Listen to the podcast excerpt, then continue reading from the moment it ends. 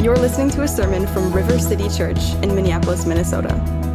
For more gospel centered resources and to learn about our church, visit www.rivercitympls.com.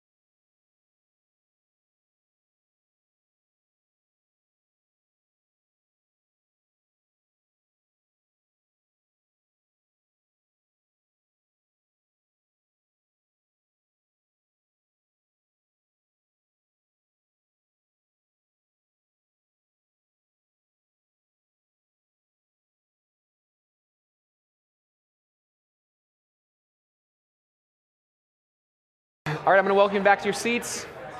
As you head there, if you want to open your Bibles to Luke chapter 10.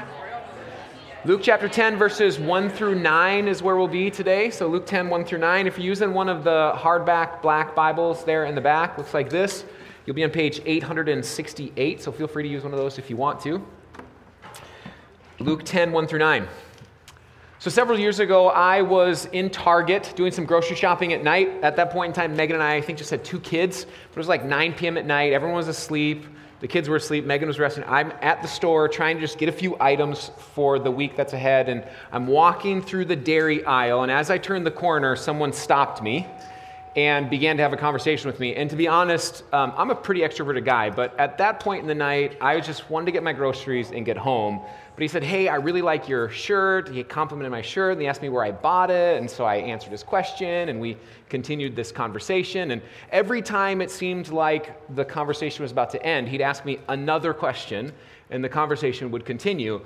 And then finally, we had talked for long enough that I felt like I could end this conversation somewhat abruptly and it wouldn't be too rude.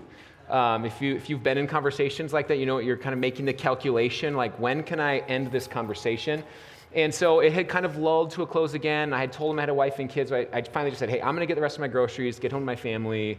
You know, nice to meet you. And he said, well, okay, yeah, just, just before you go, though, I have this really great business opportunity that I think you'd be really good at. And then he went on to pitch me on this multi level marketing uh, business that was popular at the time. And um, I had done those before, and I said, hey, I'm not interested, appreciate it, bye. Um, and you know, we, we might kind of laugh at that story because of how ridiculous it even feels being like, you know, confront or like approached in the Target aisle or the dairy aisle at Target. Um, but the reality is, is that um, sometimes my experience in the dairy aisle is a bit like other people experience evangelism from Christians. And as I thought about that later, I thought to myself, this, there's got to be a different way. This didn't, it did not, I did not feel great to be approached in that way. And I thought, well, how can we do this differently? Is there a way that we can do this a bit more like Jesus? Because instead of selling Amway or Young Living essential oils, we're trying to tell people about the good news of Jesus. I don't think this is what Jesus had in mind for us. And so today we're going to talk about relational witness. We're continuing our series in uh, the rhythms of Jesus, embracing the rhythms of Jesus in our age of distraction. And we want to understand some of the rhythms that Jesus kept in his own life. And so in the fall, we talked about his personal rhythms, rhythms like prayer and Bible reading and Sabbath. And beginning in January, we've been talking about more of his outward rhythms, his relational and public rhythms. And so last week, we talked about hospitality. And today, we're going to talk about relational witness. And here's what I know when I begin to talk about evangelism, it's already making some of you uncomfortable, knowing that this is going to be the topic tonight. Because for some of you, you probably don't do evangelism as much as you think that you should. Or some of you just think people shouldn't do it at all. And others of you have just, it kind of makes you squeamy because you've had really bad experiences with it. According to a Barna research study from a few years ago, almost half of US millennials who identify as practicing Christians say that it is wrong to share your faith with someone else in the hopes that they would at some point share that faith. Now, 94% of those same millennials say that the best thing that could happen to someone, the best thing that could happen to them, is that they would come to faith in Jesus. I find that interesting. Nearly all of them say that the best thing that could happen to somebody is that they come to faith in Jesus, but nearly half of them say it would be wrong to tell them about Jesus. And it made me wonder what, where, where's this coming from? And I think this is a product of our cultural moment because we live in an age where increasingly more and more people think that if someone disagrees with you, then that means that they are judging you. Simply put, we don't want people to judge us, and we don't want to judge others. But I do think there is a better way. It does not have to be experienced in that way. What if we could engage in this rhythm of relational witness like Jesus? I think that we can.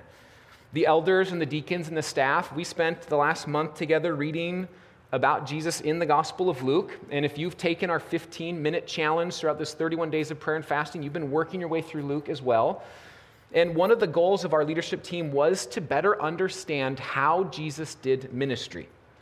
And I was personally struck as I read through the Gospel of Luke by how many times we see Jesus proclaiming the kingdom, preaching the kingdom, teaching about the kingdom, calling people to repent and join God's kingdom. And Jesus did that because he was absolutely convinced that the kingdom of God was good news for people. He knew that if someone were to hear this message and respond, this would be good for them. And so he was faithful to tell people about this good news. And so here will be kind of the summary of the message this afternoon. This is somewhat of a definition of relational witness for us and how we want to think about it. What I want us to hear is that relational witness means that we consistently talk about Jesus because we truly believe the kingdom of God is good news for people. In our passage, from Luke chapter 10, verses 1 through 9. I have five lessons for us on relational witness that we will learn from Jesus today. And so, if you have your Bibles open to Luke 10, verses 1 through 9, I'll read it and you go ahead and follow along. It says this After this, the Lord appointed 72 others and sent them on ahead of him, two by two, into every town and place where he himself was about to go. And he said to them, The harvest is plentiful but the laborers are few. Therefore, pray earnestly to the Lord of the harvest to send out laborers into his harvest. Go your way. Behold, I am sending you out as lambs in the midst of wolves. Carry no money bag, no knapsack, no sandals, and greet no one on the road. Whenever or whatever house you enter, first say, Peace be to this house. And if a son of peace is there, your peace will rest upon him. But if not, it will return to you. And remain in the same house, eating and drinking what they provide, for the laborer deserves his wages. Do not go from house to house. Whenever you enter a town and they receive you, eat what is set before you. Heal the sick in, or in it, and say to them, The kingdom of God has come near to you. This is the word of the Lord. Would you pray with me? Father, we thank you for your word. We thank you for the gift it is to us as your people. And we know that the grass withers and the flower fades, but your word will stand forever. And so as we open our Bibles, would you help us? We ask that your spirit would help us. Open our eyes that we would behold the wondrous things that are found here in your word. And we pray this in Jesus' name. Amen. So, five lessons on relational witness from Jesus. So, beginning in verse 1, Jesus here is sending out 72 disciples to go on ahead of him and prepare the way for his preaching ministry. And based on this interaction, we have five lessons we can learn. And the first is that we witness because the kingdom is good news. Jesus was convinced that the kingdom was good news for people. Now, he did have a bit of an advantage in this, right? He had the inside scoop. He knew what was going on. He knew what he was what he came to do. He knew what God was going to do. But I've been struck, as I said earlier, just by how freely Jesus spoke about the kingdom. Just always talking about this good news of the kingdom because he knew that it was good for people to hear this message and to receive it. And here in Luke 10, he's sending out these 72 disciples to join him in this work. But up to this point in the Gospel of Luke, it has primarily been Jesus who's been doing this work of preaching the good news of the kingdom. For example, in Luke chapter 4, Jesus, he's just beginning his public ministry. He's preaching and he's teaching in synagogues in multiple different towns and villages, and he's healing people, he's casting out demons. And we'll see this repeated over and over in the life of Jesus. He's teaching and preaching about the kingdom on the one hand, and healing and casting out demons, demonstrating the kingdom on the other hand. And after a full day of ministry, the next day he goes to this desolate place. You'll, you'll see that over and over in the Gospel of Luke. Jesus goes to this desolate place to be alone, and the crowds come to find him. And so they do that again in Luke chapter 4. And in verses 43 and 44, here's what Jesus says to them. And hear this, because here we're going to get a purpose statement about Jesus' ministry from the lips of Jesus. And here's what he says I must preach the good news of the kingdom of God to the other towns as well for I was sent for this purpose. And he was preaching in the synagogues of Judea.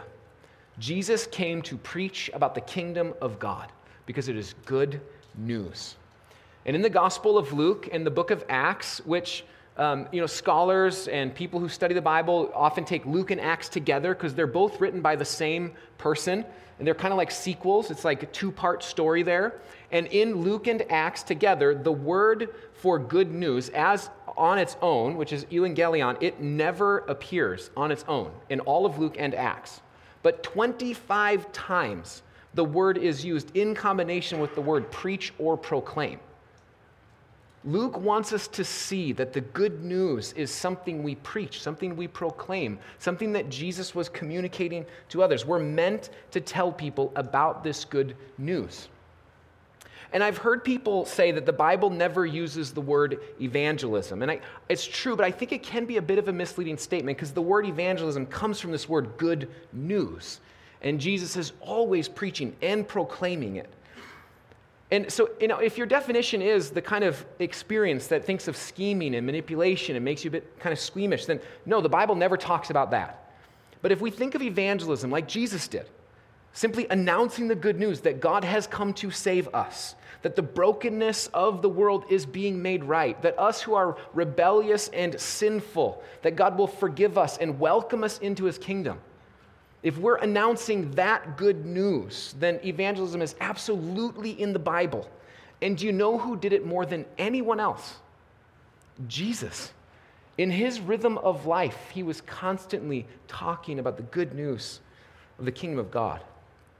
If we believe that this is good news, and if we believe that the gospel is having an impact in our lives and the lives of people around us, then it will be natural that we'll tell people about it. And here's where I do think those statistics I was talking about earlier kind of get in the way, because more and more people think that if you disagree with somebody, and, and especially about something as deep as faith in Jesus, then that will mean that you are judging them. And we don't like to judge people, and we don't like to be judged, and so we try to be careful about all of that. So often we just don't say anything then. But Jesus believed that this news was good enough to cross some of those awkward and challenging barriers at times to tell people about this good news. And you know who agrees with Jesus on this? A guy named Penn Jillette from the Las Vegas act Penn and Teller. Now, Penn is an atheist, okay, but he thinks Christians should tell others about the gospel, which he calls proselytizing in this video that he put on YouTube. There's this short video he posted several years ago in which he tells a story about a man who came up and gave him a Bible after the show in an effort to evangelize him. And Penn shared about how much he respected and appreciated this man's courage and care to come and talk to him. And here's where the quote from Penn begins. He says, It was really wonderful. I believe he knew that I was an atheist, but he was not defensive. He looked me right in the eyes. He was truly complimentary about the show. It didn't seem like empty flattery, and he was really kind and nice and sane. And he looked me in the eyes and talked to me and gave me this Bible. And then Penn went on to talk about how he doesn't respect people who don't share their faith.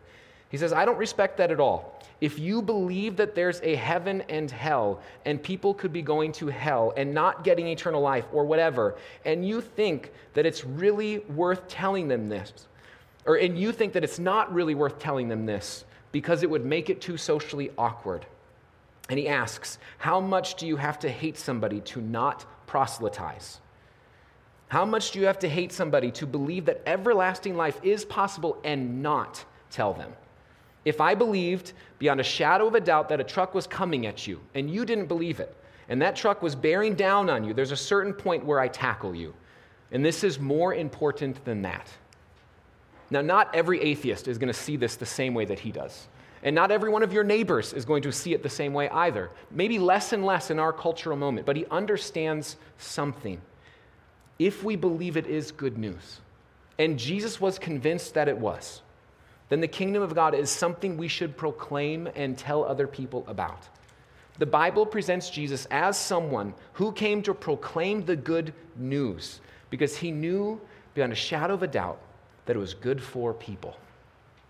The second lesson we learn is that we witness to the many, but we multiply through the few. Throughout the life of Jesus, he welcomes everyone. Anyone who will come to hear the good news, he welcomes them to hear the gospel preached. In Luke 6, it says that a great crowd of his disciples and a great multitude of people. So he already has a great crowd of disciples. And then Luke says there's also this great multitude of others who have all gathered to hear him teach. In Luke 8, the crowds are so massive, they've gathered so tightly that his mother and his brothers can't even get to Jesus to communicate something to him. And it wasn't just that he welcomed the many in terms of sheer numbers, but he also welcomed the many that other religious leaders would cast aside tax collectors and sinners, prostitutes, and those who would be thought of as outsiders. The good news that Jesus brought was for everyone. He was indiscriminate in who he told about the good news. He did not declare some unworthy or think that others would be unwilling, so he's not going to tell them. He didn't hold back the good news. He witnessed to the many. But he multiplied himself through the few. It was not the crowds who would then carry on his ministry when he died, it was his few and faithful disciples. And we see this in Jesus' kind of like concentric circles of relationship and investment. There were three disciples that were closer than any others Peter, James, and John. He had 12 disciples that he named apostles, whom he spent the most time with. And then here we see is that in some way or another, he had delineated 72 others that he's going to send out in this second round of ministry. And in fact, we see this progression just here in Luke. The beginning of chapter 8, Jesus is the one who's preaching the good news and healing people. And it says his disciples and many other women are along, along with him doing that work. And then in Luke chapter 9, Jesus sends out the 12 to preach the good news and heal. And now, here at the beginning of chapter 10, he sends out the 72. And so you see the building progression. Luke 8, it's Jesus doing the ministry. Luke 9, the 12 are sent out. Luke 10, the 72 are sent out. And you see the way that he multiplied through the few, but always this expanding group of disciples. Like Jesus, we should be generous in the way that we tell others about the good news never declaring anyone too good or not good enough to hear the good news of the gospel. And like Jesus, we should also be able to identify a handful of people that we are investing in most.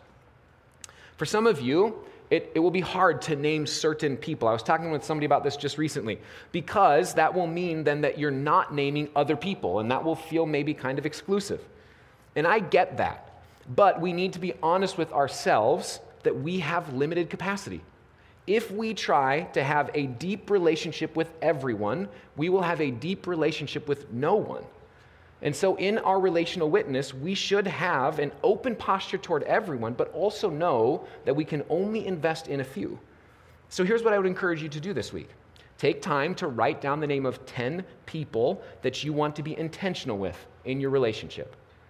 Now, they could be here at River City Church, they could not be, they could be believers, they could not, they could be neighbors, friends, family, co workers, but think about 10, write them down, and start praying for them regularly. The third lesson we can learn about relational witness is that we pray for witnesses and then we become a witness. We pray for them and we become one. So Jesus names the reality of the situation in verse 2. He says, The harvest is plentiful, but the laborers are few. So he's saying that there are many people in need of this good news. There are many who will receive it, who are prepared. The harvest is plentiful. But it will require laborers who are willing to go and proclaim the good news, and those are few. And so what do you do? Therefore, he says, pray. Maybe you didn't expect that word. Maybe you were thinking, like, what's the best strategy? And so we go get, you know, whatever the hottest selling book is about the church that, you know, grew to 10,000, and we're going to adopt their strategy so that we can bring new people. And what does Jesus say? The harvest is plentiful, the laborers are few. What do we do? Pray. Pray that God, the Lord of the harvest, will send out laborers. We're incredibly dependent upon the Lord for this work. This prayer acknowledges our need for Him. The master of the harvest is in charge. The laborers, they go where they're told, they do what they're told, and we ask God for help. He will delight to answer our prayer for more laborers. And there's three ways that'll happen. The first is that those who know the good news but have neglected this responsibility will feel compelled by Christ's love to become ministers of reconciliation. We're praying that for our whole church this year, that we will become ministers of reconciliation because we are compelled by Christ's love. Second, those who are yet to receive the good news will receive it and they will become laborers. So we're praying that some, some of those harvest people out there are going to receive that good news and become laborers as well. And the third is that those who are praying the prayer themselves will also become an answer to that prayer. That's what happens here. In verse 3, right after telling them to pray, Jesus says, Go your way. Become the laborers that you're praying for. Jesus is sending the 72 to answer the prayer that he's telling them to pray. The fourth lesson is that we witness with humility and vulnerability. In verse 3, Jesus says that he's sending them out as lambs among wolves. When I read that this week, I thought, what, what does that mean? I don't know that I want to be a lamb among wolves. What's he getting at there? What he means by that phrase is that in the same way that lambs among wolves are vulnerable, dependent on a shepherd, humbled by their need for help, that is the posture we should have in our own relational witness. Which is why he follows it up then in verse 4 with giving some more practical instruction. Take no money bags, no knapsack, no sandals, don't greet anyone on the road. And he tells them to not greet people, not to be rude, but because he wants them to wait until they get to the next town to try and meet their needs, to see if there will be somebody there who meets their needs and welcomes them into their home. Very simply, Jesus is telling them to be vulnerable and humble in the way that they witness about the good news. And this is counterintuitive to us because we think that the credibility of the message is dependent on our strength of position in the relationship. We think that the good news of the kingdom is credible when I am strong, which is antithetical to the gospel. Jesus is strong when we are weak. That is the gospel.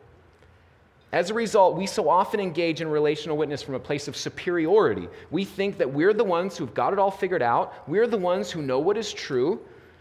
And this is one of the reasons I think we can struggle to be a witness at all, is because we do not like to do things that we're not good at, and we don't like to fail at things. We don't like to feel weak or unable to control the outcome. And when you are a relational witness, you don't get to control the outcome. We fear that in our witness that we will fail, that we will be rejected, that we will be judged. But Jesus presents a picture of relational witness that is vulnerable, that leaves us exposed to the possibility of rejection. And we have this in common with these early disciples that as we present the good news of the kingdom, we must be open to the possibility that our message will be rejected. And here's the deal as I said, this is the message of the gospel. We are weak and we are in need of a Savior. We have failed and we need His strength. We have sinned and we need His forgiveness.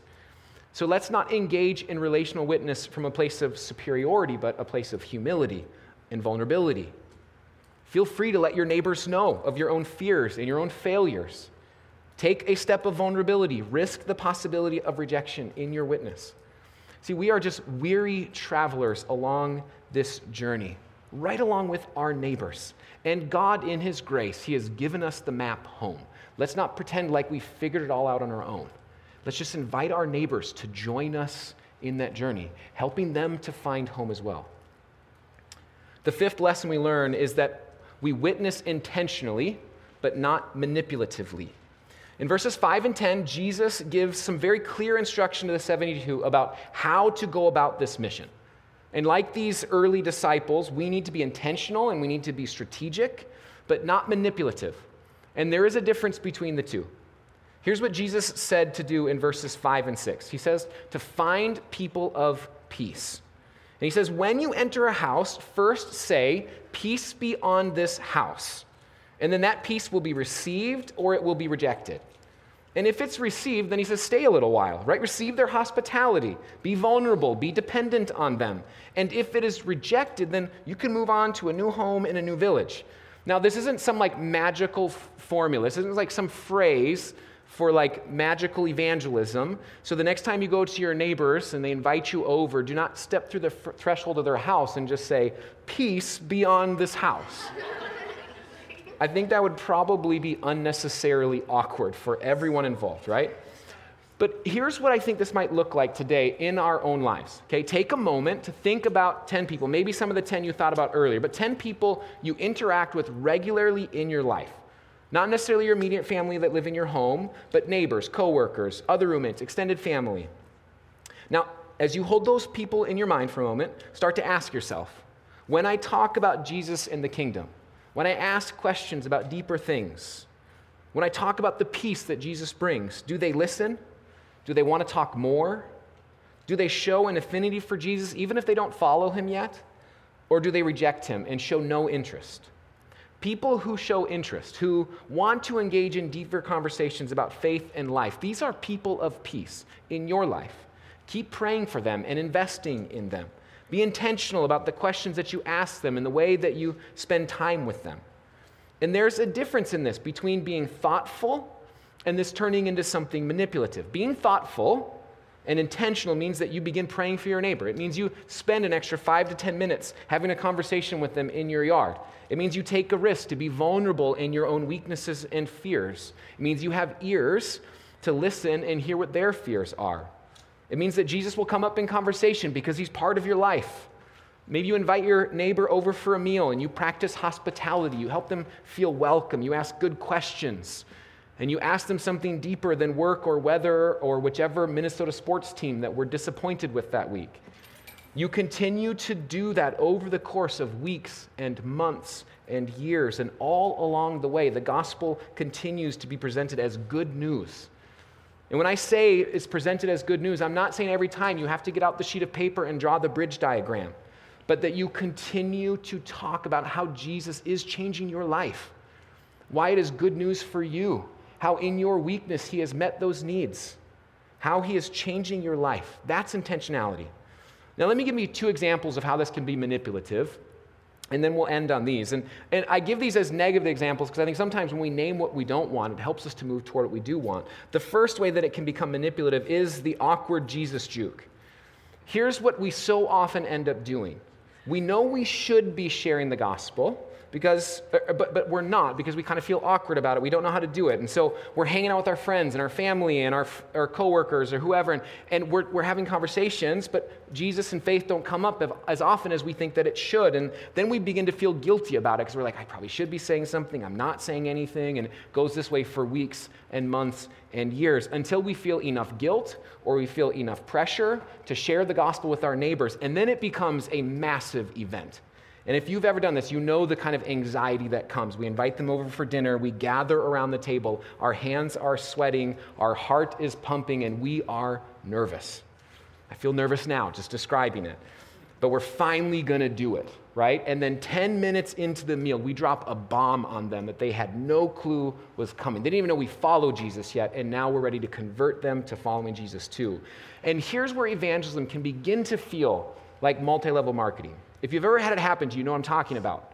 Your college buddy that you haven't spoken to in five years reaches out to you out of the blue and they invite you to come over for a meal and you think this is going to be great. We haven't talked for so long. I'm excited to spend some time with them. 10 minutes into the meal they tell you about their business and how you can own one too. And this isn't what you expected when you came over. Pay this fee work under me Get your friends to do the same. Now, not all multi level marketing is bad, right? I'm not going to say that. But there's a reputation for a reason.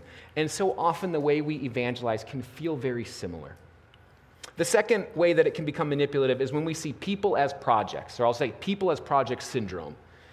Being intentional and strategic does not mean that we see people as projects. The ministry of Jesus always included two aspects. We see them in verse 9 as he sends out these 72 to demonstrate the kingdom by healing the sick and to proclaim the kingdom by sharing the good news. They so often come together, but we so often use the demonstration of the kingdom as just a means to get to the other one. And if it's not working very well, then we just stop demonstrating the kingdom altogether. And that's when people start to feel like a project. See, Jesus and his disciples, they had this unique outpouring of the Spirit here to heal and cast out demon, demons. And there are times in history, certain places in the world where we see these supernatural expressions far more often. So often for us, though, we demonstrate the kingdom, we express the kingdom by just shoveling the driveway for our neighbors, by bringing a meal to someone who's sick. Someone here brought me a meal while our family had COVID. It was such a blessing, right? Those sorts of things demonstrate the kingdom. Crying with someone whose loved one had died or investing in a practical local ministry that meets practical needs, like In Love Word and Deed does here in Minneapolis for the homeless community, or New Life Family Services does for people with unexpected pregnancies. These are all ways that we can demonstrate the kingdom. And here's where it starts to become manipulative. When we see people as projects, and then we begin to meet tangible needs in their lives, not because we love them or we want to just demonstrate the love of Christ, but because we want to find a way to slip in our ability to share the gospel. Now, sharing the gospel is good. We should want to do that. But loving people with the love of Christ is also good, independent of it as just being a stepping stone to something else. We are called to love people and to demonstrate the kingdom, whether it leads to opportunities for proclamation or not. Now, again, they often go together, they help to reinforce one another, but one doesn't necessarily serve the other. One of our recent members, or one of our members who is a missionary, said to me recently, and he gave me this phrase Do you love people in order for them to become Christians, Or do you want them to become Christians because you love them? The first one can so often be manipulative. The second one is just being intentional because you love them. Now, there are all sorts of reasons why you might have had a bad experience with evangelism, but Jesus was consistently engaged in relational witness because he believed the gospel was good news. And if Jesus did evangelism, then so can we. The only alternative to bad evangelism, bad evangelism is not no evangelism. The answer is better relational witness in the way of Jesus. And if we do it like Jesus, then as I said at the beginning, the relational that relational witness means we consistently talk about Jesus because we truly believe the kingdom of God is good news for people. And now we're going to gather around the table of the Lord and you know, if we're being consistent, if we're going to be consistent in our relational witness, then we need to know this good news. We need to know why it's good news. And when we gather at the table, it's one of the ways we remember that good news together, to celebrate that, cherish it in our life. That while we were yet sinners, Christ died. While we walked in darkness, light came. And we've been praying in 2023 that we would be compelled by Christ's love so that one of the things that's an outcome is we would also be ministers of reconciliation. These things begin to go together. It begins, though, with being captivated by the love of Christ. Here's the reality that our vision of the gospel, that our understanding of the good news, that it can kind of leak at times. Our minds can forget the good news. We can get distracted by the news that we hear or by the brokenness that we see, and we need to continue to remind ourselves. For some of you, you might be coming in here even thinking to yourself, I cannot be a good witness because I'm such a bad sinner. You might feel like your power as a witness has been compromised because of your own sin from just this past week. But communion is an opportunity for all of us to bring all of that, to acknowledge that even in our own sin and our own brokenness, we remember the hope of the gospel together, the good news that Jesus came to rescue rebellious sinners like you and like me. And the best witness, or the best witnesses, are people who know how forgiven they are. Those who are forgiven much will love much. And so let this table be a reminder for us all the forgiveness and the grace of God. Feel the freedom of the gospel wash over you. And let's remember together that there's no condemnation for those in Christ. Thank you for listening to this sermon from River City Church. If you found this resource helpful, we encourage you to share it with your friends and family. We exist to see weary lives renewed through relationship with Jesus in the Twin Cities and beyond.